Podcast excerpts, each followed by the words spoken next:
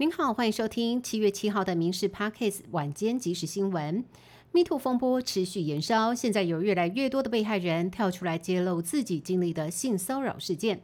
为了支持这些控诉人，公益律师结合全国律师联合会的力量，号召更多律师加入声援行列。目前已经组成超过四十名的律师后援会，让控诉人不受诽谤、妨碍名誉等诉讼威胁。另外，妇女团体也开设雇主咨询专线，呼吁雇主主动联系妇女团体，媒合专业讲师和律师协助，营造无性骚的职场环境。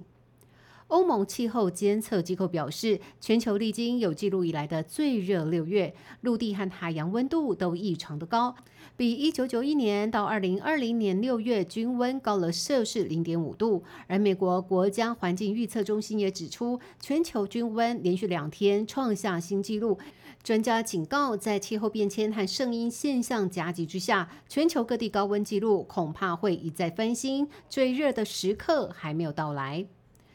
脸书母公司 Meta 在昨天正式推出有“推特杀手”之称的全新应用程式，与推特正面对决。开放下载十六个小时就吸引了三千万人来注册。不过，推特老板马斯克跳出来提告，指控 Meta 透过挖墙脚窃取推特的商业机密。Threads 的现有功能仍然比推特差一截，没有私讯，没有 Hashtag，也没有热门话题。但是它的独门利器就是可以透过 IG 账号无缝接轨。从 IG 大量吸粉，而 IG 有二十亿活跃用户，比起推特的二点五亿竞争力十足。Meta 执行长扎克伯格更发下豪语，要让 Threads 用户冲上十亿人。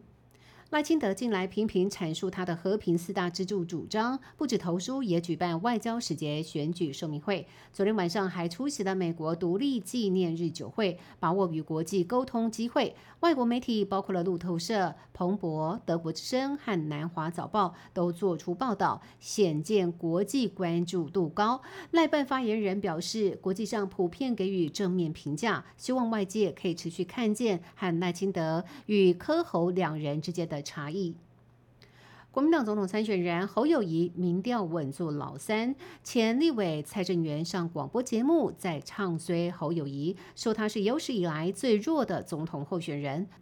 侯友谊则是全力挽救选情，但是郭台铭总统梦没断，双方持续较劲。日前传出红海创办人郭台铭想要在七月二十三全代会之前，让侯友谊支持度掉到换住房砖条款十五趴以下，因此决定七月十六号要上凯道参加游行，维持声量，等待换侯的机会。